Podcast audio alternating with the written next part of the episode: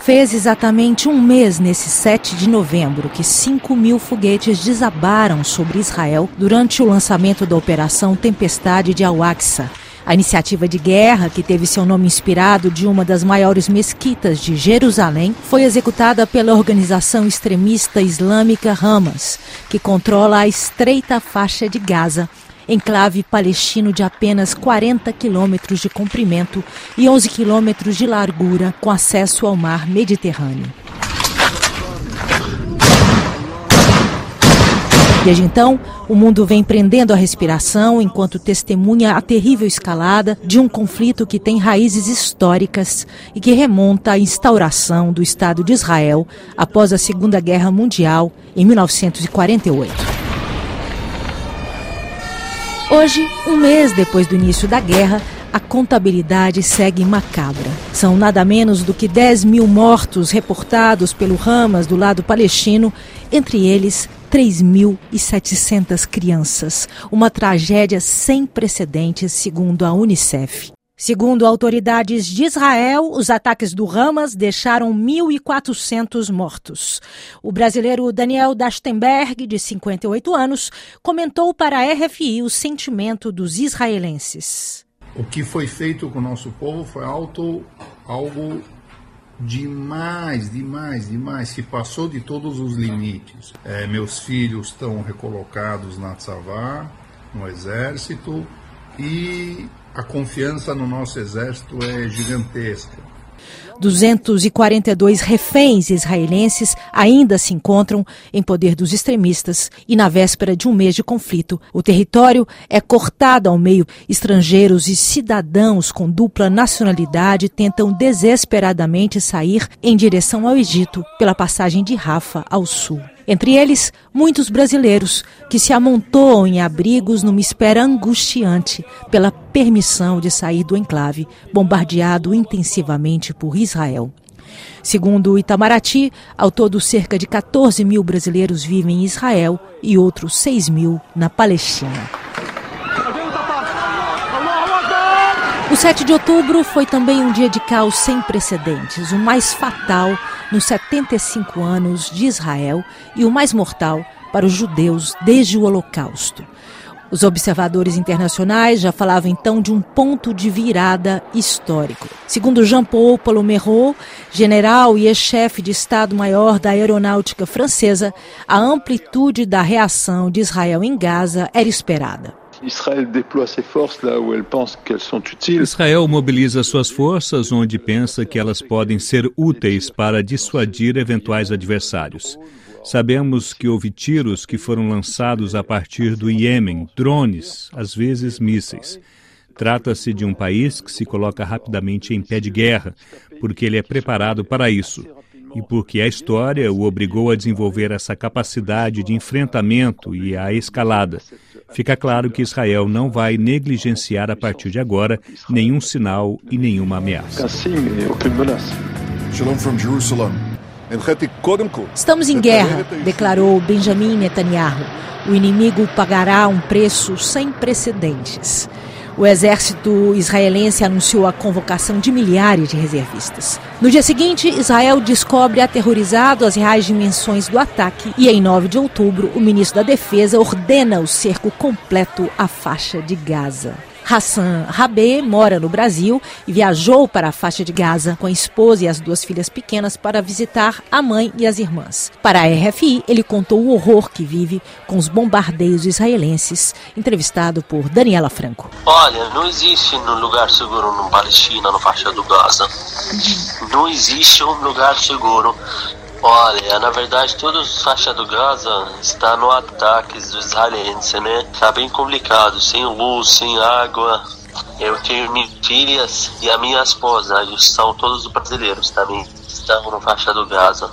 Olha, eles não estão bem, pior que eles nunca passaram por isso. E a cada bomba cai, a minha pequena fica colocando mão na orelha para tampar o vidro, fica perguntando o que que é isso, papai, o que que é isso. Eles atacam residências, torres inteiras no chão, e bairros inteiros já tá no chão. Então, o que ele está fazendo é uma miséria. Uma miséria.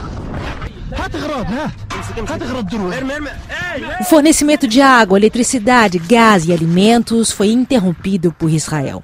Três dias após o início do ataque do Hamas, o exército israelense afirmou ter recuperado o controle do território e das comunidades atacadas perto da faixa de Gaza. O preço humano da manobra, no entanto, começa a questionar a comunidade internacional.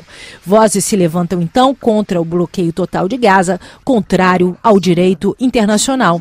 Uma delas foi a do general francês Dominique Trinquant, ex-chefe da delegação francesa na ONU.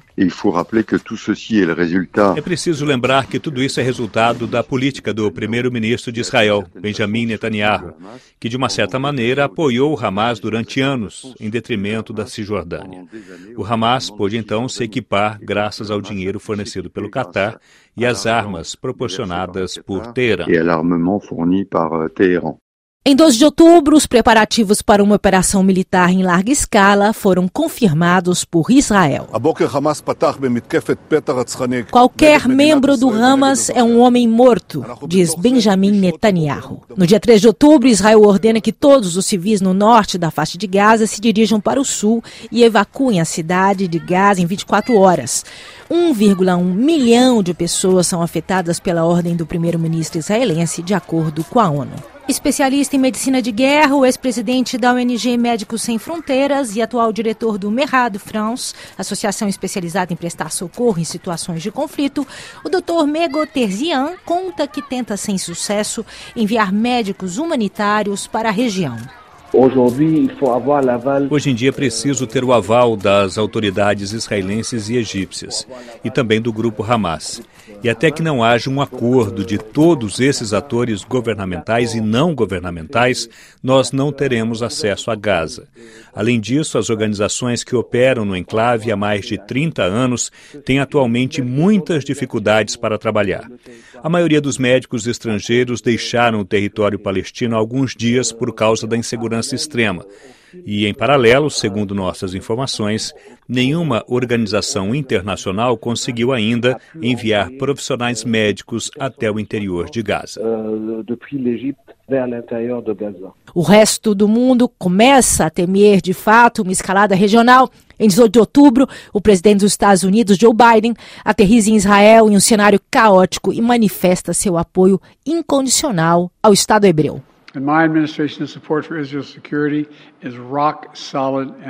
Nunca há justificativa para ataques terroristas. Deixe-me dizer isso de uma maneira mais clara possível, que ninguém tente se aproveitar desses eventos. O mundo está olhando, diz Biden. Em 20 de outubro, o Hamas liberta as primeiras reféns, duas norte-americanas, mãe e filha. Uma nova contagem aponta que pelo menos 4.651 palestinos, a maioria civis, incluindo mais de 1.500 crianças, haviam sido mortos nos implacáveis bombardeios de retaliação israelenses, de acordo com o Ministério da Saúde do Hamas. No dia 24 de outubro, uma outra bomba se insinua, dessa vez no campo diplomático. It is important to also recognize the attacks by Hamas did not happen in a vacuum. O chefe da ONU, Antônio Guterres, afirma numa declaração sem precedentes que o ataque terrorista do Hamas não veio do nada, mas de 56 anos de política de ocupação israelense na Palestina. Israel revida rapidamente e pede a cabeça de Guterres através de seu embaixador na ONU, Gilad Erdan. O pesquisador em relações internacionais da Unicamp, Gustavo Blum, avaliou que, mesmo com a derrota da resolução brasileira sobre o conflito em Gaza no Conselho de Segurança da ONU, durante sua presidência rotativa, a movimentação do Brasil representa uma vitória para a diplomacia do país. Apresentar, sobretudo, né, uma preocupação com o desastre humanitário, com a vida de crianças, mulheres, idosos que estão sofrendo ali na região, pode ser considerado um grande sucesso, mesmo que a resolução não tenha passado. Principalmente pelo resultado da votação. Os Estados Unidos foram o único país que votou contra a resolução. O voto não foi contra o Brasil. O voto foi contra a possibilidade né, dos interesses de Israel não serem 100% uh, ah, adquiridos, já que os Estados Unidos atua como representante por procuração de Israel no Conselho de Segurança. O mês de novembro começa com dezenas de estrangeiros e palestinos feridos, deixando finalmente a faixa de Gaza com destino ao Egito, através da passagem fronteiriça de Rafa, aberta pela primeira vez à população. Governo brasileiro trouxe até agora cerca de 1.445 pessoas das regiões em conflito para o Brasil. Foram até agora oito voos vindos de Israel e um da Jordânia nos aviões da FAB, a Força Aérea Brasileira, utilizados pelo presidente da República e outras autoridades. Neste momento da guerra, aumenta a preocupação de países árabes de que o conflito entre Israel e o Hamas se espalhe pela região Israel insiste que só haverá cessar-fogo se os reféns forem liberados pelo Hamas. Enquanto isso, o mundo prende a respiração mais uma vez, nesta que já faz história, como uma das guerras mais sangrentas do terceiro milênio.